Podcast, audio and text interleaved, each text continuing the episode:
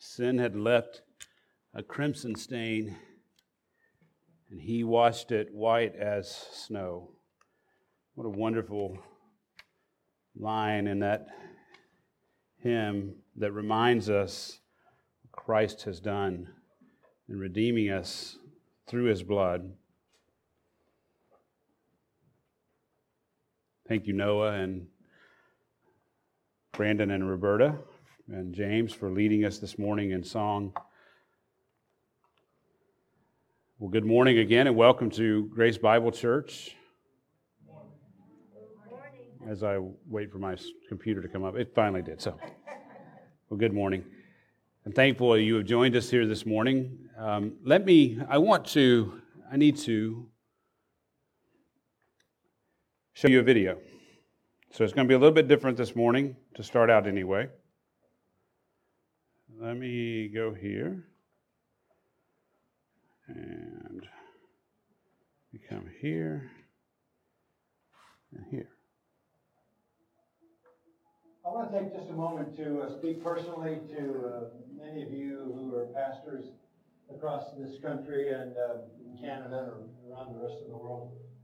Um, it's about an email that we sent out a couple of weeks ago and kind of resending it with this uh, added video message.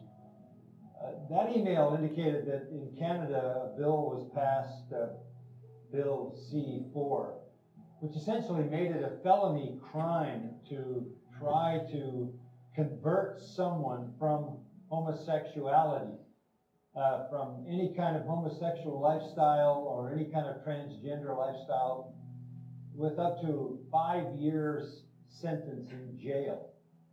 This is where the, the homosexual community has gone to this level of extreme. Well, that law goes into effect on January 8th. And some of my friends who are pastors in Canada said they want to take a stand all across Canada. That law goes into effect on the 8th, so the following Sunday, which would be the 16th of January, just a couple of weeks from now, many pastors in Canada are going to stand up in their pulpits and preach biblical sexual morality. This is critical, obviously, because people need to be converted from that sin. They need to come to Christ for not only deliverance from sexual deviation, but from sin and death and judgment and hell. So they want to take a bold stand as pastors against the law that their government has passed and uh, James Coates and some other pastors asked if I would stand with them, and I said, absolutely. So on the 16th, I'm going to be preaching on what the Bible says about homosexuality and what the Bible says about biblical morality. And I'm calling on pastors all across this country and anywhere else in the world to take the 16th of January and focus on this issue of biblical sexual morality and define what the Bible says about God's design for a man and a woman and their sexual identity and the relationship that marriage has been designed by God to fulfill. And we know it's exclusive. God doesn't allow for anything other than one man, one woman in marriage coming together in a sexual relationship. So uh, I think we have to throw down the gauntlet. I think we have to take a stand, and January 16th is going to be the day that we'll we'll see how much we can accomplish if we all get together on that same Sunday. Hope you'll join us.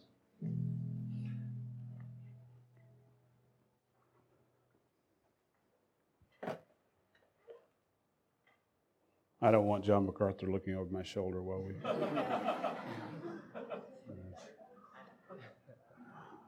Uh, that's a that's a that's a no go. Yeah, I, can you can we just turn that screen off or just turn just yeah get it back that's fine. Okay. Well, you, as you have just seen, we are joining with scores of other churches across the United States and Canada in taking a biblical stand on sexual morality. Uh, I, would, I would argue that any church that takes obedience seriously will have already taken this critical stand. Just last November, I, I actually preached this sermon, or at least the core of this sermon, as part of the Worthy Walk series that we've been preaching or, or going through, through from Ephesians, especially Ephesians 4 and 5. If you've been in the ministry of this church for some time, you can't help but notice the drumbeat of biblical truth as we have made a biblical stand on many hot button issues of our time. Truly, to the extent that a church is committed to biblical truth, that church will stand in opposition to the culture.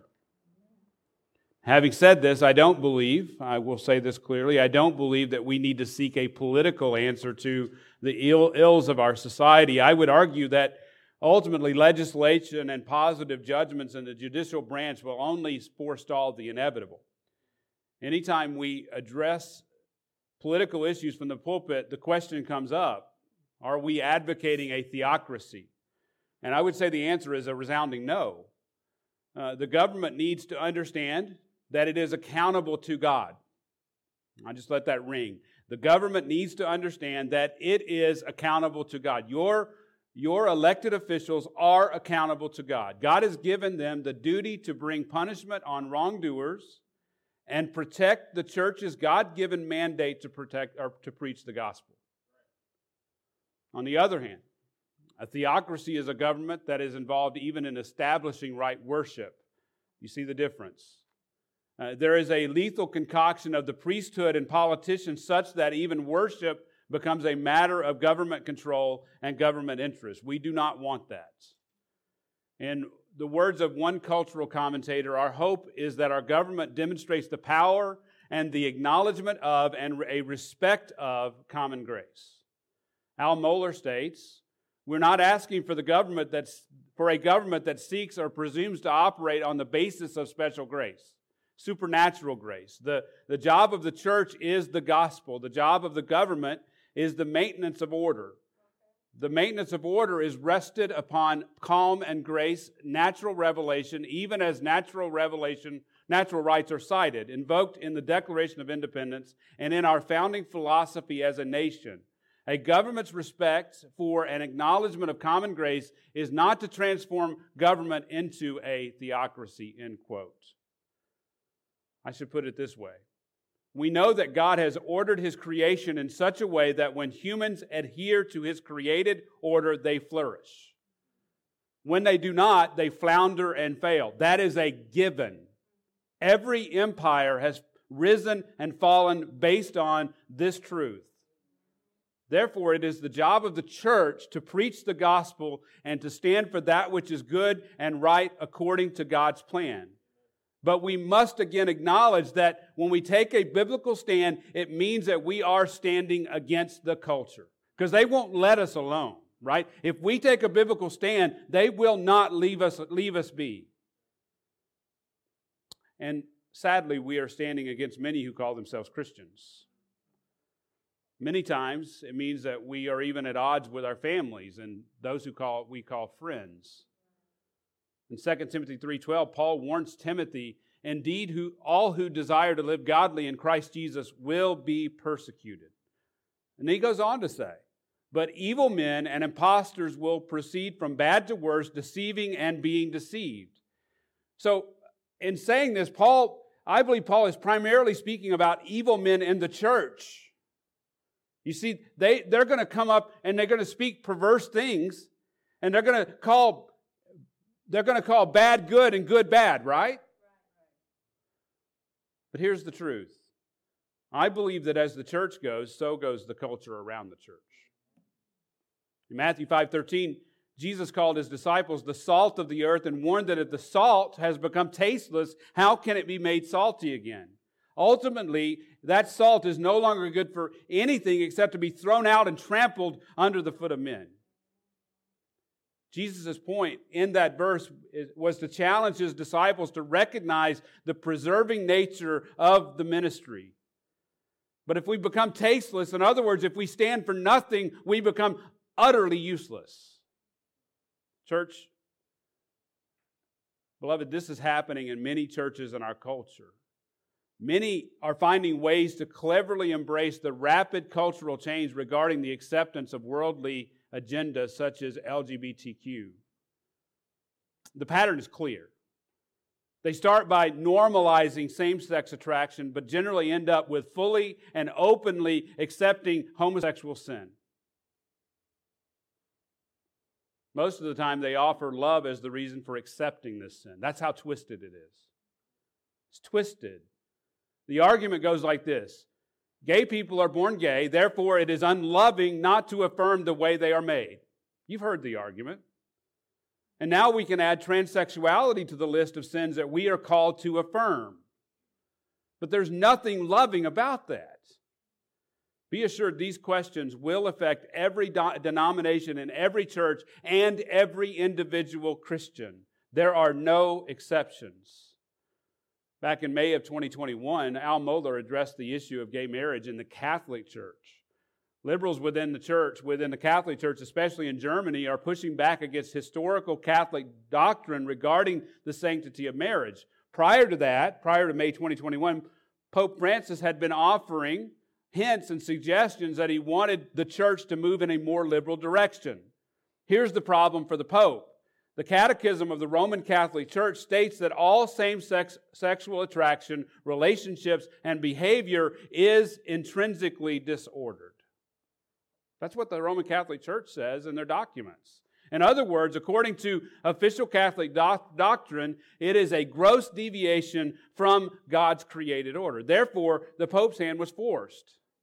When asked, is there room or, or a way for same sex unions to be officially blessed by the Roman Catholic Church, the Vatican responded with an emphatic no.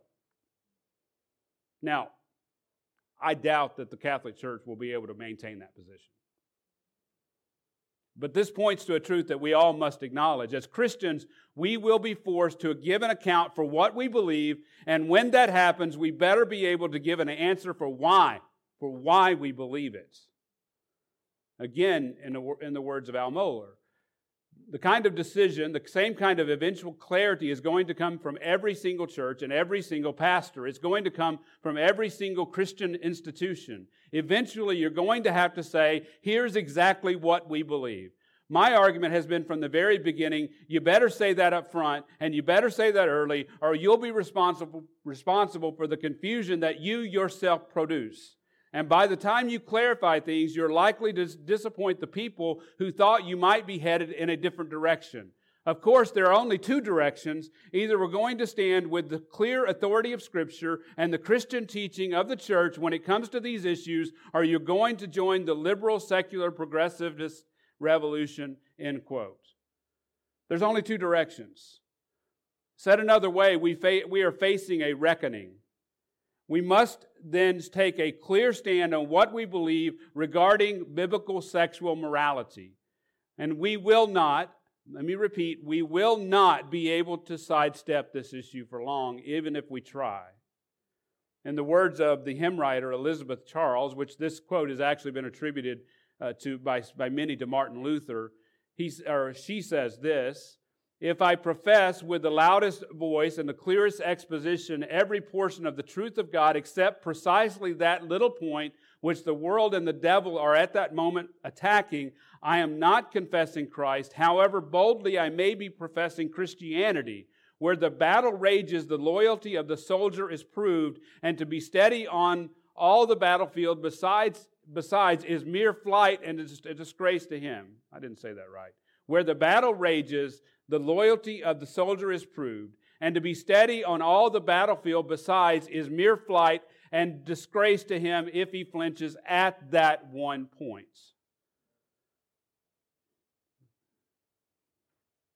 Well, I would argue that that point today is a biblical sexual morality. When Luther appeared before Emperor Charles V at the imperial hearing in Worms, Germany, he was asked if he would repudiate his writings. My prayer is that my response to the questions of our day will match his response almost 500 years ago. He said this Since your most serene majesty and your lordships require of me a simple, clear, and direct answer, I will give one.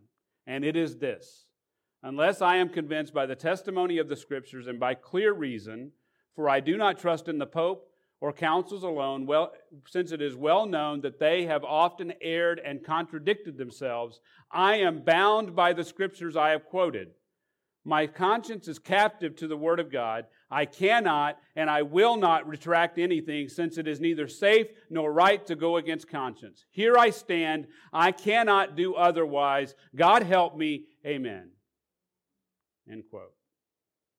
Well, my prayer is that this sermon and any writing published from it represents our clear stand on the Word of God regarding biblical sexual morality. And I want you to know that I have joined the other pastors in not only preaching today, but also in signing uh, this letter that the Grace Community Church and John MacArthur have put out, standing on a biblical sexual morality. So let me pray, and then we'll get started in the actual sermon this morning. Heavenly Father, we thank you this morning that we have the opportunity to stand on the clear, written Word of God as it pertains to as it pertains to sexual morality. Father, we pray that we would get this right. We pray that we would stand firm and never deviate. Father, not because we not because we are the authority, because you are. And you are the one who has said, Thus saith the Lord. In Christ's name, amen. Turn your Bibles to the book of Ephesians, Ephesians chapter 5. Uh, a few weeks ago, when the call to preach the sermon came out, I immediately thought of a sermon I preached from Ephesians back in 2020. In that sermon, I established a biblical sexual morality. Now, some of you may actually recall, some of you were here, and you may recall that our Facebook account was shut down for due to the recording posted there of that particular sermon. And the text was Ephesians 5 1 through 3. I thought it would be good for us to return to that text as we take a fresh look at this critical subject. Now, as we start, I want to remind you of the context of Ephesians, of this wonderful text. Paul wrote the letter to the church at Ephesus to encourage the believers and to call attention to their immeasurable blessings found in Christ Jesus. Back in Ephesians chapter 1 verse 4, he reminded them that they had been chosen by the Father before the foundation of the world to be holy and blameless before him. In Ephesians 1 7, he points out that they were redeemed through the blood of the cross. In Ephesians 1 13 and 14, he, after hearing the gospel, they were saved and were sealed in Christ with the Holy Spirit of promise. The Apostle Paul wanted the church to be thankful for their incalculable blessings in Christ. He wanted them to be encouraged by all that Christ had accomplished for them and among them. He wanted them to recognize the magnificent blessings of being part of the body of Christ. And according to Ephesians 2 1 through 3, prior to Christ saving them, they were dead in their trespasses and sins. They walked according to the ways of this world. Their master was Satan. They lived in the lust of their flesh and they indulged the desires of the flesh. That was their lives before. Now, we shouldn't move past this too quickly. Ultimately, they lived lives of wanton pleasure. They were pursuing the lust of the flesh. In other words, they were given over to sexual deviancy among other sins. And Paul wanted them to recognize the incredible nature of their salvation in Christ, how they turned from their sin to serve a living and true God. Just listen to how he describes what God has done in saving them. Look at, listen to, or look at Ephesians 2, 4 through 6. But God, being rich in mercy. So, juxtaposed to who they were, now Paul says, But God, being rich in mercy because of his great love with which he loved us, even when we were dead in our transgressions, he made us alive together with Christ, for by grace you have been saved. And raised us up with him, and seated us with him in the heavenly places in Christ Jesus what an amazing truth that we see here that we have been made alive in Christ. Those of you who know Him have been made alive in Christ and have been raised up and seated with Him in the heavenly places. Before you were dead in your transgressions and sin. Now you've been made alive in Him. Now we've looked at this section many times over the past couple of years as we've progressed through Ephesians, but these truths should never grow old to us. They should refresh us and remind us all that God has accomplished in saving us from the dominion of sin. Not only are we saved, but we have been raised up and seated in the heavenlies in Christ. Positionally, we're in Christ in the heavenlies. Now, I want to point out a truth that Paul comes to in Ephesians 2 8 through 10. Just listen to his words, starting in verse 8. For by grace you have been saved through faith, that not of yourselves, it is the gift of God, not as the result.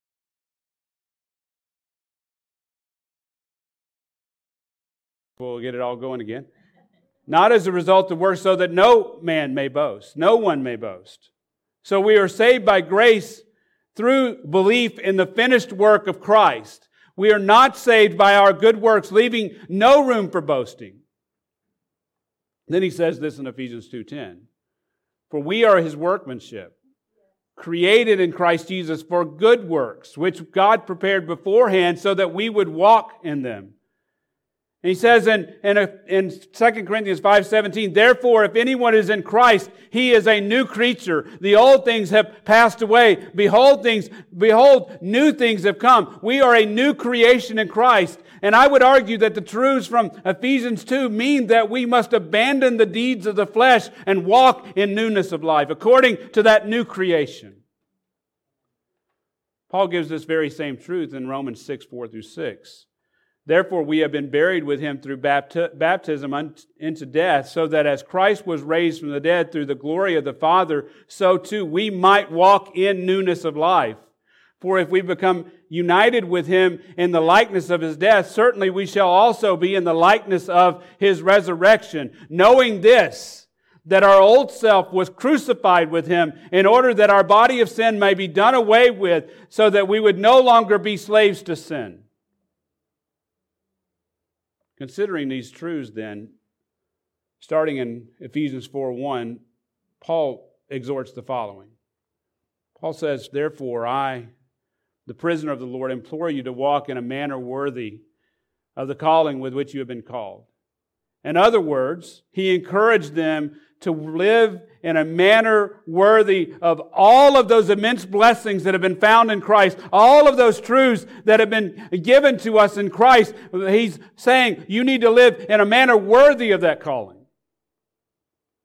And the final three chapters of this letter are structured around those five commands. Uh, the first, again, is the call to walk worthy of the calling of Christ. I believe this is the overarching command of how we should live as Christians. This is a call to humility, gentleness, and love as we work to preserve the unity that we have in the Spirit. the call to a worthy walk is also a call to use the gifts of the Spirit for the building up of the body of Christ. Now, in Paul's second walk command in Ephesians 4 17 through 19, he says we must not walk like the Gentiles walk in the futility of their mind, being darkened in their understanding, excluded from the life of God because of the, the ignorance that is in them, because of the hardness of their hearts. Then he says this, and they, this is the Gentiles, having become callous have given themselves over to, this, to, this, to sensuality for the practice of every kind of impurity with greediness. That's how the Gentiles walk, and as Christians, we are not to walk that way. We are to recognize that we again have been made into a new creation which has been created in righteousness and, and the holiness of truth. And I believe this is crucial for us to understand. You see, Christianity is not just a bunch of rules to follow.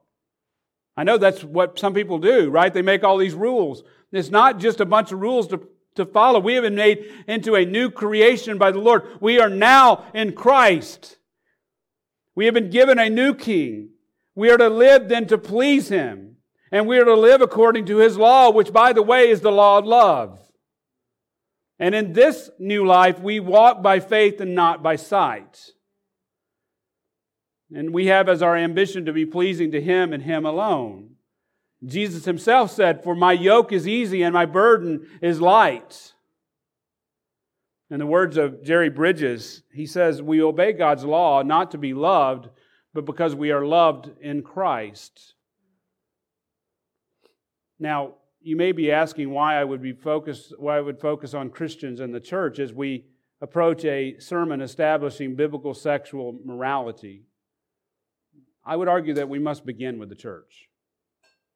Remember, Paul's call was not to walk as the Gentiles walk, having become callous, having given themselves over to sensuality. We're not to be that way.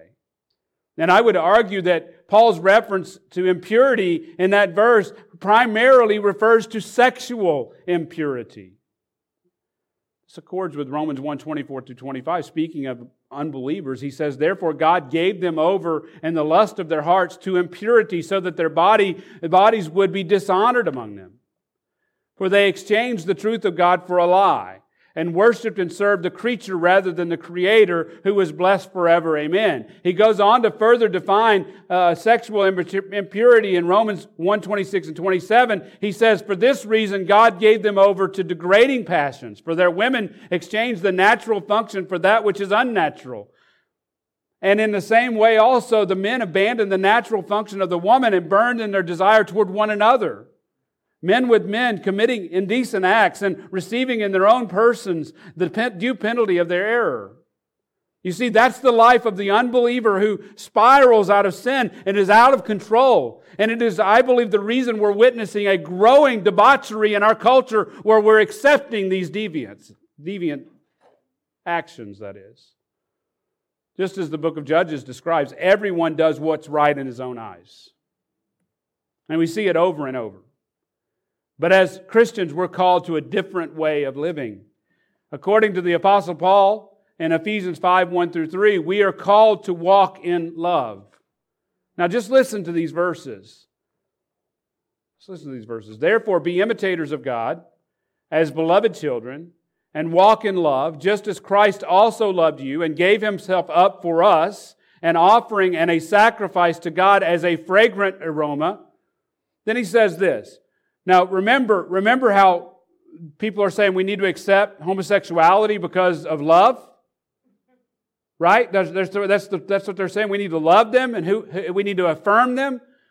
But Paul says, tied to, tied to walking in love, he says, but immorality or any impurity or greed must not even be named among you, as is proper among the saints. The point is, the point is, as part of the walk of love, as Christians, sexual immorality must not even be named among us. But as I said earlier, if we take that stand, it will put us in direct opposition to the spirit of this age. Now, as you may know, there are people in the church who are muddying the waters regarding what the Bible says about sexual morality. If immorality must not even be named among us, then we must then be able to explain our position from the Bible. And I honestly, and, and you may disagree with me, but I honestly don't think it's enough for us to, to quote Leviticus 18:22 when we're faced with the question of homosexuality. It says there, and I believe it with all my heart, you shall not lie with a male as one lies with a female. It is an abomination. But I don't think, I think this culture is well beyond us being able to quote that scripture and saying, that's good enough. We must know how to answer, give an answer to those who contradict the clear teaching of Scripture. So let me take the next few minutes to lay out a case for a biblical sexual morality then I want to give you some clear affirmations and denials regarding this subject. And as we do this, I want you to recognize that it is unloving, it is absolutely unloving for us to accept sexual deviancy of any kind. Of any kind. In Ephesians, Paul calls the believers to act according to their status as a new creation in Christ. At salvation, we have, as Christians, put off the old man and we have put on the new. Therefore, we are called to walk in love according to Ephesians 5 2. And there is nothing more unloving than to live an immoral life that is antithetical to the truth of God's Word. And there's nothing more unloving than not to call it out. Beloved, you may struggle. You may be sitting here struggling with the matter at hand. You may even think it is unloving to speak these things, but I would argue that taking a stand on biblical morality is the most loving thing we can do. Now, let me give you my quick proposition and outline. A biblical sexual morality is, first, confirmed by God's holy character. Now, I should start this by saying that we could go to the New Testament to show that God's Word clearly prohibits sexual behavior outside of the context of marriage between a man and a woman. In 1 Corinthians 6 9, Paul says, Or do you not know that the unrighteous will not inherit the kingdom of God? Do not be deceived, neither fornicators, nor idolaters, nor adulterers, nor effeminate, nor homosexuals, nor thieves, nor the covetous, nor drunkards, nor revilers, nor swindlers will inherit the kingdom of God. I mean, we could go there. And I think that would be an open and shut case in many ways. But you would not be surprised to hear that, that some in the church have worked to discredit Paul's clear words. Therefore, we must then connect Paul's instruction, both in Ephesians 5 and in 1 Corinthians 6, among other places, Romans 1 um, uh, with them. He, we need to connect those back to then God's holy character. Back in Ephesians 5 3, Paul says that Christians are not to be sexually immoral. This is the Greek word porneia, which, we, which is where we get our English word porn. This word has the idea of all unlawful sexual intercourse or fornication. Now, get the word all. Said differently, this refers to that which does not match God's very good design for sex. Now, turn to, uh, to see this, turn to Genesis chapter 1. Now, I would argue that Genesis, as you're turning there, I would argue that Genesis is the basis for our understanding God's original intention for his creation. Now, let me point out some critical truths regarding God's creation. If you're there, Genesis 1 1, it says, In the beginning, God created the heavens and the earth. Now, I would argue there's a lot packed into this statement, but for our purposes, it means that God created this world, all of it, and that we then are accountable to Him. And let me just tell you, that's absolutely true, even if you don't agree. You can't, you can shake, you can shake your fist at God and say that you don't want to obey Him, but that doesn't change the fact that you are accountable to Him. In Psalm 24 1, David says, The earth is the Lord, Lord's and all it contains, the world and those who dwell in it. In that psalm, in Psalm 24 3, David connects the holiness of God with his creation. Just listen to 24 3. Who may ascend into the hill of the Lord, and who may stand in his holy place? See, God created the heavens and the earth, and there's no one that can stand in for him. Just listen to Genesis 2 3. Then God blessed the seventh day and he sanctified it because in it he rested from all his works which he had created and made. Now, I fully believe, firmly believe, that God spoke the world into existence in six 24 hour days. I think that demonstrates God's sovereignty, and I would argue that this was what Moses was saying in his account of creation. And some, some would argue that, it, that there are other ways to understand the language of Genesis 1. But I would tell you that in Exodus 20, verse 8, verses 8 through 10, it, that Moses says, Remember the Sabbath day to keep it holy, for uh, six days you shall labor and do all your work. But in the seventh day is a Sabbath, but the seventh day is a Sabbath of the Lord your God. In it you shall do, not do any work, you or your son or your daughter, your male or your female servant or your cattle or your sojourner who, who stays with you. Now he says this. Well, I cut it out. But he says, For in six days God created the heavens and the earth. In six days. In six days. He's tying it directly to creation. Now, I want you to see something that is clear from the beginning of God's creation. He has founded his world according to his holy character. Now, let me stop and say that as Christians, we must believe God's account of the creation of the world. I, I know that's strong. But I, I, I, truly believe that because I think it opens, if we don't believe it, what it does is it opens up the, the door to so much doubt.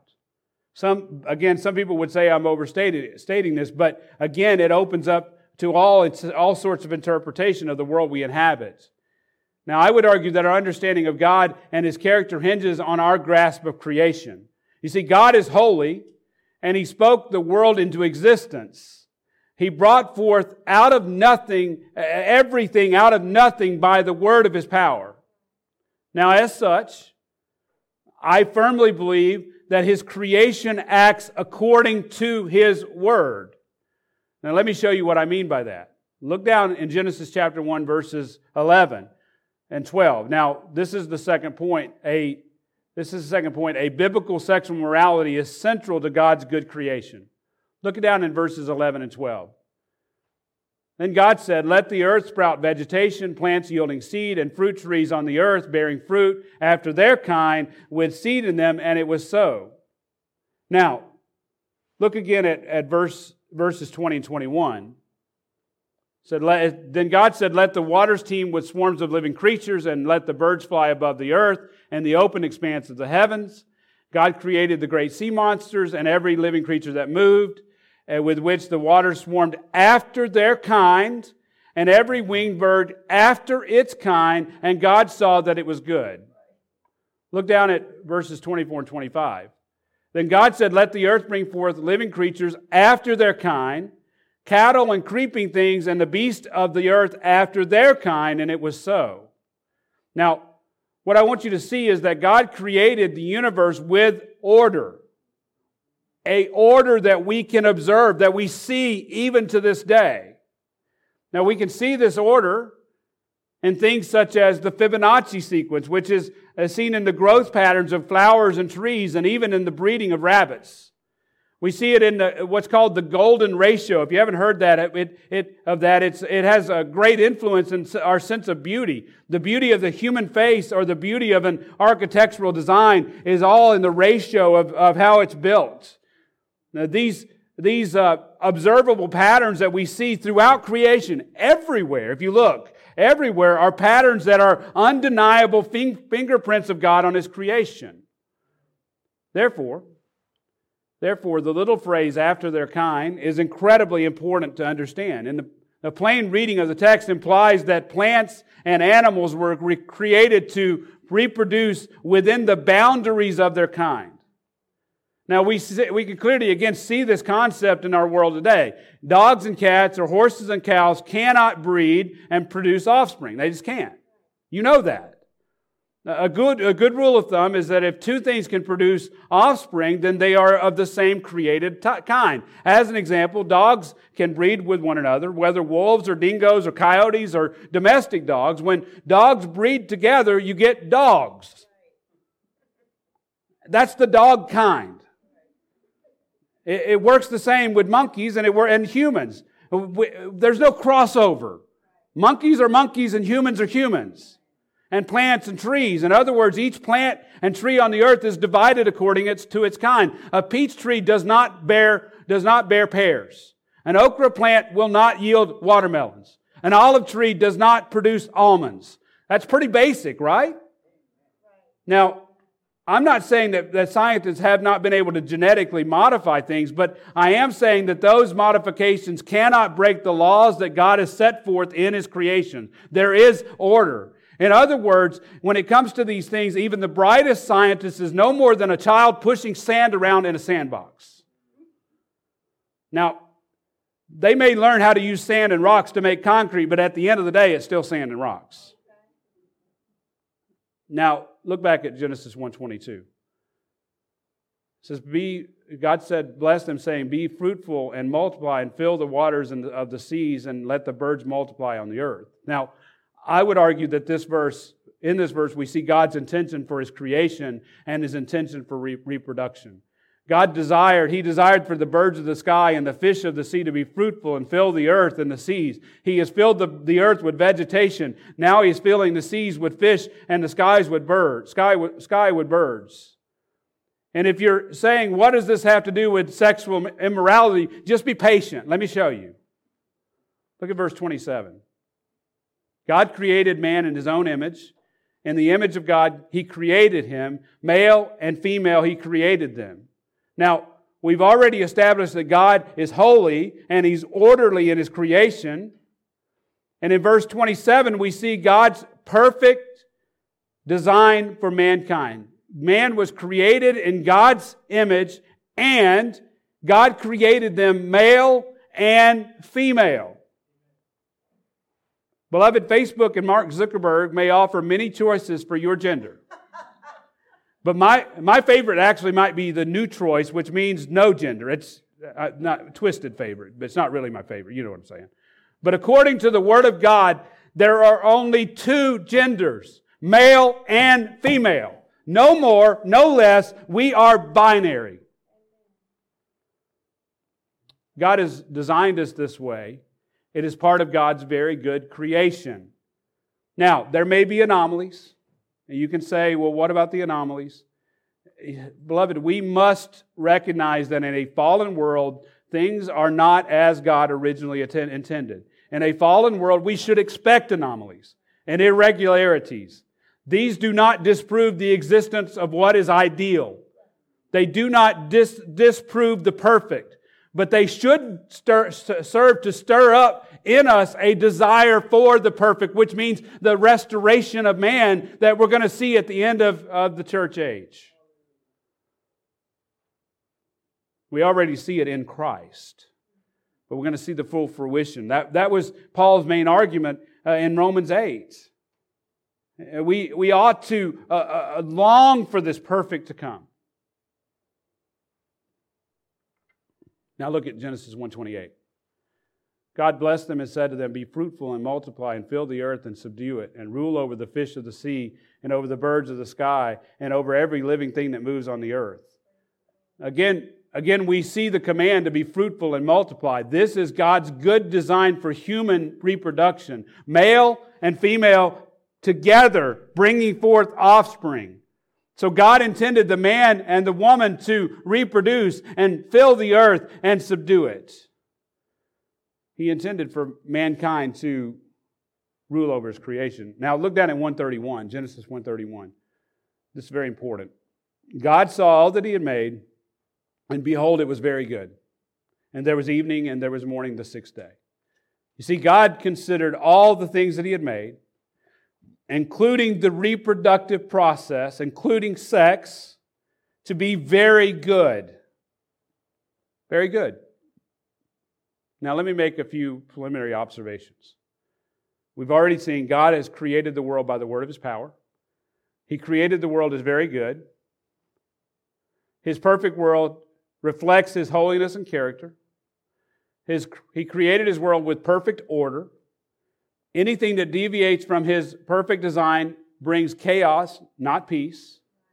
In God's perfect creation, there are kinds of living creatures. We know that it is not proper for different kinds to come together for the purpose of breeding. Cats, cats don't breed with dogs, horses with cows. Men and women do not engage with animals of any kind. This is called bestiality. In, in God's perfect crea- creation, reproduction is good and is for the purpose of filling the earth. God made sex to be enjoyed, and sex between male and female is the only way we can produce.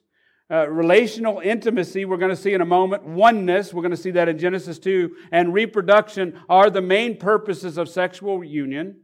And in God's perfect creation, there are only two genders, male and female. Anything other than this is a deviation from God's perfect design. Now look at Genesis 2. I would argue that this chapter is a deeper dive into God's creation. Therefore, chapter 2 in chapter 2, it describes, Moses describes God's very good design. In Genesis 2 7, we see the Lord God forming the man out of the dust of the ground and breathing into his nostrils the breath of life. We see how God created man. He created him from the dust of the ground and breathed life into him. And in verses 15 through 18, we see that the Lord God took the man and put him into the Garden of Eden to cultivate it and keep it. The Lord God commanded the man, saying, From any tree of the garden you may eat freely, but from the tree of the knowledge of good and evil you shall not eat, for in the day you shall eat from it, you will surely die. Then the, then the Lord God said, This is very important. It is not good for the man to be alone. I will make a helper suitable for him. So initially, the picture is God created the man without the woman, but he knew, God knew that it was not good for the man to be alone. Therefore, he promised to make him a suitable helper. Literally, if you look in the Hebrew, this is, was one who corresponded to him. She was the same but different. Now, here's something that's telling. Here's something that's telling. Look at verse Genesis uh, verse uh, at verse 19, Genesis 2:19. It says, Out of the ground the Lord God formed every beast of the field and every bird of the sky and brought them to, see the, to the man to see what he would call them. And whatever the man called a living creature, that was his name.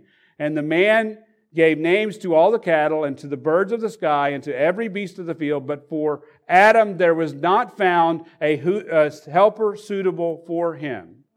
So God brought all the animals to the man to name them. This showed man's dominion over the animals. It also showed that Adam showed Adam himself that there was none like him. There was none corresponding to him. Now we see in Genesis 20, uh, 2, 21 and 22, we see that God creates the woman. And it says that that in verse 22, the Lord God fashioned into a woman the rib which he had taken from the man and brought her to the man. Now, for those who, of us who love weddings, and by the way, we have a wedding coming up in this church, the picture is that of the father presenting the bride to the groom. It's the, it's the big reveal of, of the bride. This, this then is the first marriage between man and woman. You see, marriage then is God's idea. Look at verse 25. We've already, well, we've already seen it, but look further in verse 25. It's after this revelation, after the revealing, after God brought the woman, the man said, Now, this is now bone of my bones and flesh of my flesh. She shall be called woman because she was taken out of the man. And for this reason, a man shall leave his father and his mother and be joined to his wife, and they shall become one flesh and the, the man and his wife were both naked and were not ashamed. Now, notice that the man named the woman. That depicts submission to the man.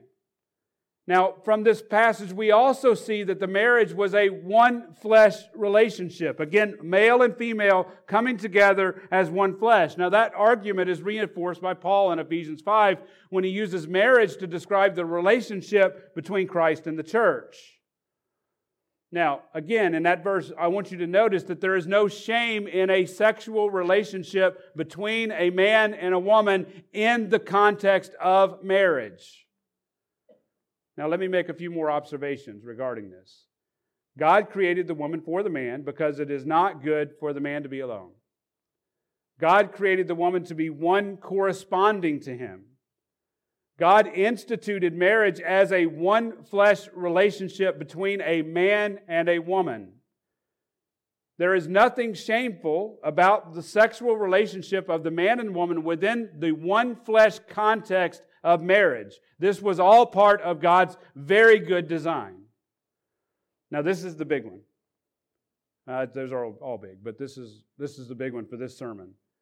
Any sexual relationship which deviates from God's original design is sexual immorality. Porneia. That's what we wanted to establish. That's why it's important for you and I to be able to go back to Genesis chapter 1 and Genesis chapter 2 and connect all that's being said later in the, in the Old Testament and the New Testament to show why, that, why it is wrong to do these things. Now, back in Genesis 2 15 through 17, God told the man that he could eat from any of the trees in the garden except for the tree of the knowledge of good and evil.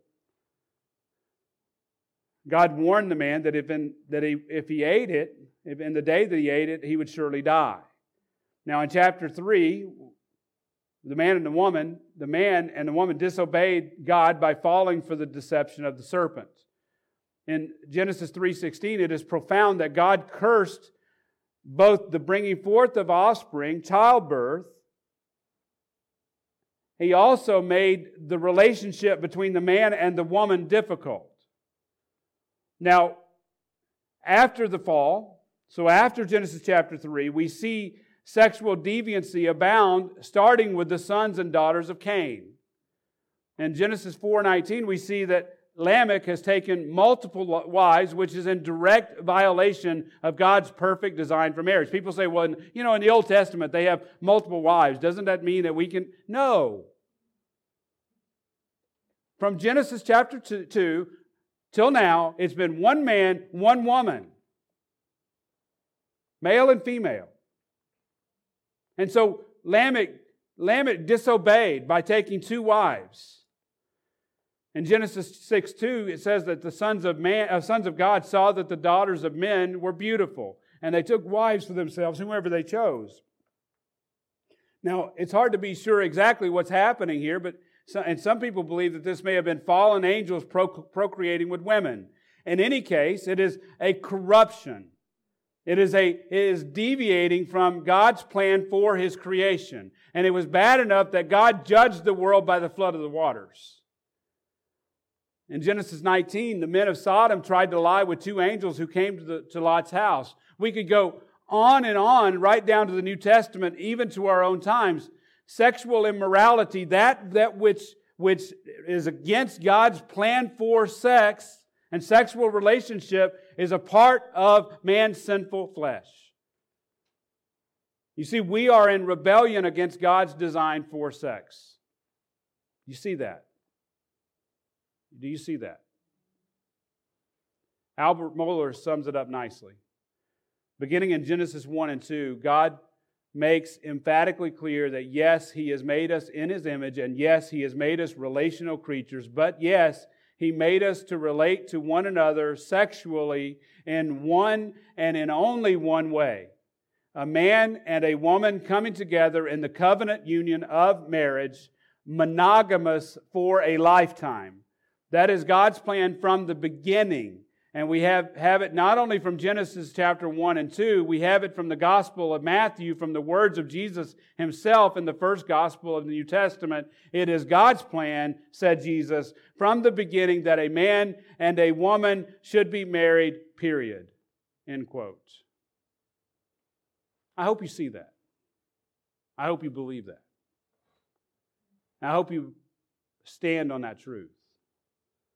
So let's quickly look at the final piece of this puzzle. Earlier, I told you that we have to start with at the beginning to understand God's design for sex. Now that we've seen that a biblical sexual morality is confirmed by God's holy character, it's central to God's very good creation, and I forgot to mark this out, but it's corrupted by man's act of rebellion. We need to end this story by showing that a biblical sexual morality is corroborated by the New Testament authors. Now, we've already looked at what Paul has to say about sexual immorality. Examples can be find, found in Romans 1, 1 Corinthians 6, Ephesians 5, 1 Thessalonians 4, 2 through 8. There's among others. He, he has said much about much about sexual immorality. And each of these examples are truly an open and shut case. But I would, argue, I would say that there is one passage that better demonstrates my point that God has designed sex. But I between designed sex between a man and a woman in the context of marriage. Turn to Matthew 19.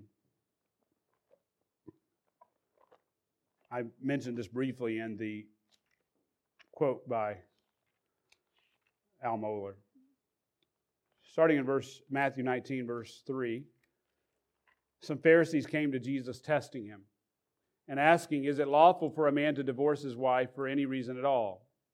So, what we have here is these folks wanted to test Jesus, trying to catch him in a contradiction. Now, listen to how Jesus answers this question. He answered and said, Have you not read that he who created them from the beginning made them male and female?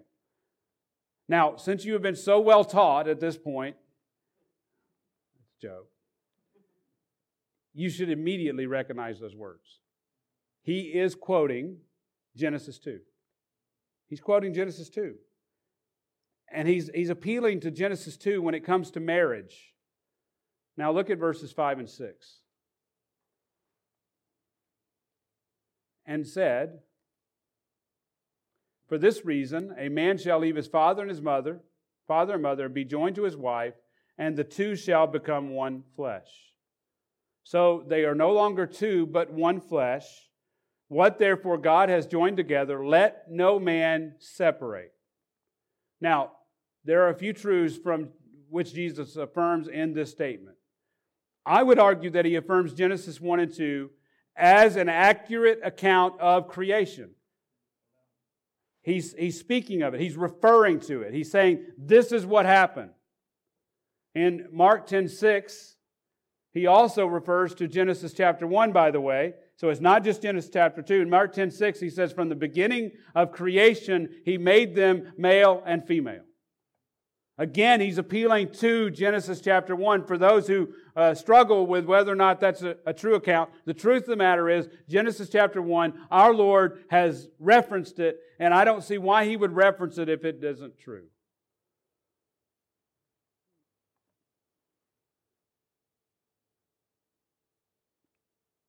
It also affirms that God has not only instituted marriage, He is the one who brings man and woman together in a one flesh relationship.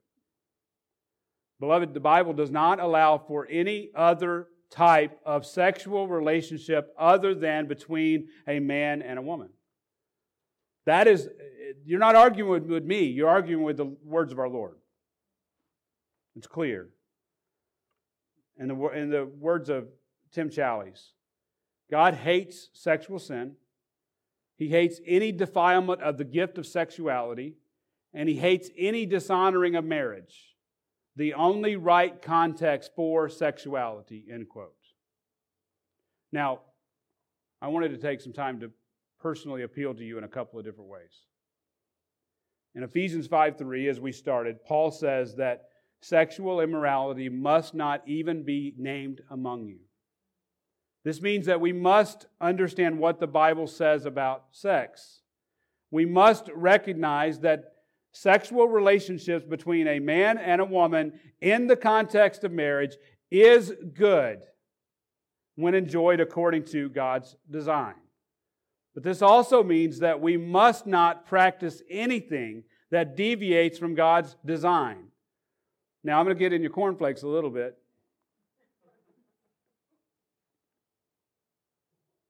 This includes partaking of pornography which celebrates sexual deviance and perverts the one flesh union.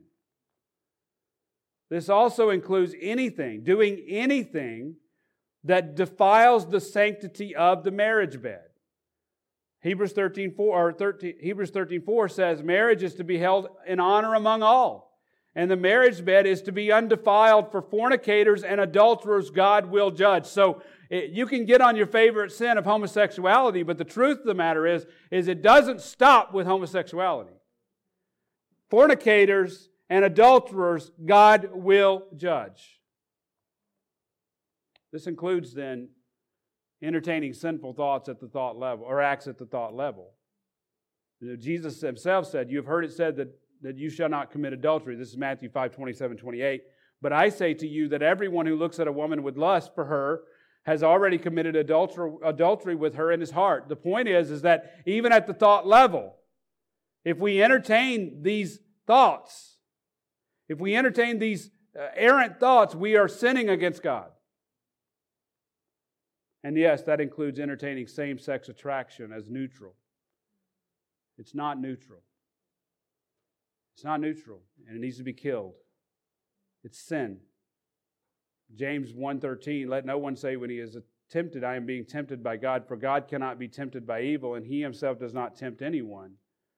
But each one is tempted when he is carried away and enticed by his own lust. When, then when lust has conceived it gives birth to sin. Lust is a strong desire for something.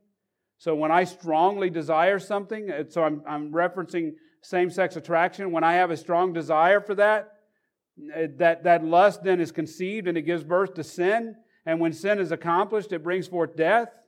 So when I entertain same sex attraction, I'm bound to continue. Call me wrong. Let me give you a, a second thing that I want to point out to you.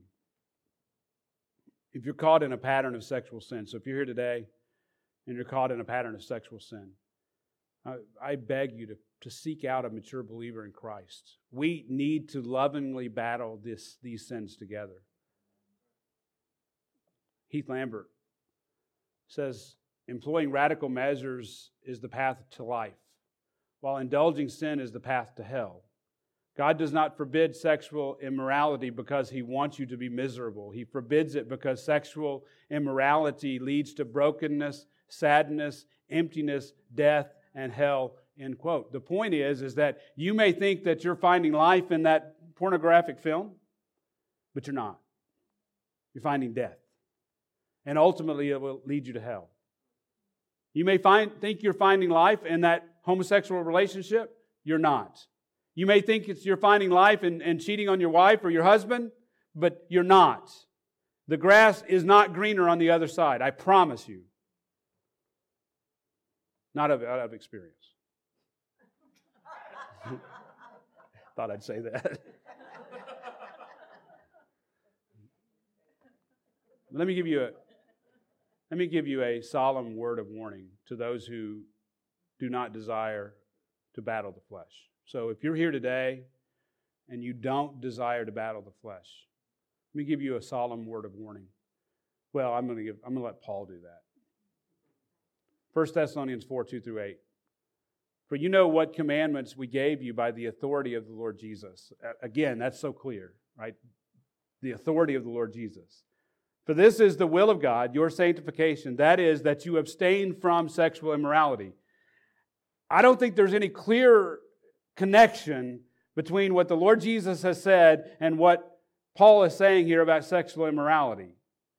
He goes on to say that each of you know how to possess his own vessel in sanctification and honor, not in lustful passion like the Gentiles who do not know God, and that no man transgress and defraud his brother in the matter because the Lord is the avenger in all these things. Just as we told you before and solemnly warned you. For God has not called us for the purpose of impurity, but in sanctification. Sanctification, being set apart, being made holy. He's not called us to the, to the purpose of sexual impurity, but to be sanctified. Then he warns this. He says this. So he who rejects this is not rejecting man, but the God who gives his Holy Spirit to you.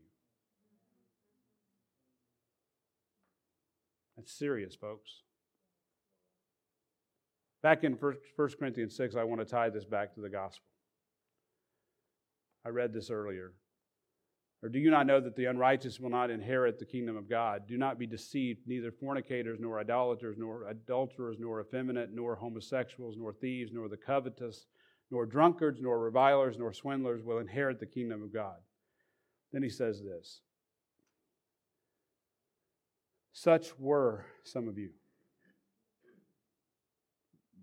but you were washed, but you were sanctified, but you were justified in the name of the Lord Jesus Christ and in the Spirit of our God.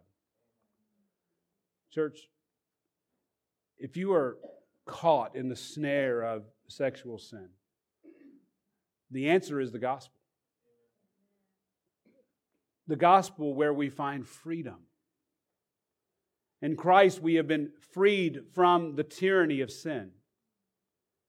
But if you don't know Him, if you have not trusted in His finished work on the cross, then according to Ephesians chapter 2 verse 1, you are still dead in your trespasses and sins. You have no hope in this world. I beg you, I beg you to turn to Him in saving faith. He beckons you to come where you will find rest, where you will find true freedom. You're here today and you, you have believed, you have believed, yet you are still ensnared by sexual sin. You are still, you keep going back to it. Remember the gospel. Remember the gospel. Remember what Christ has done, that he has nailed our sin to the cross, and that we have been saved by grace. Titus 2:11 For the grace of God has appeared bringing salvation to all men. These words are instructive. Instructing us to deny ungodliness and worldly desires and to live sensibly, righteously, and godly in the present age looking for the blessed hope and the appearing of, of the glory of our great God and Savior Christ Jesus, who gave himself for us to redeem us from every lawless deed and to purify for himself a people for his own possession, zealous for good deeds.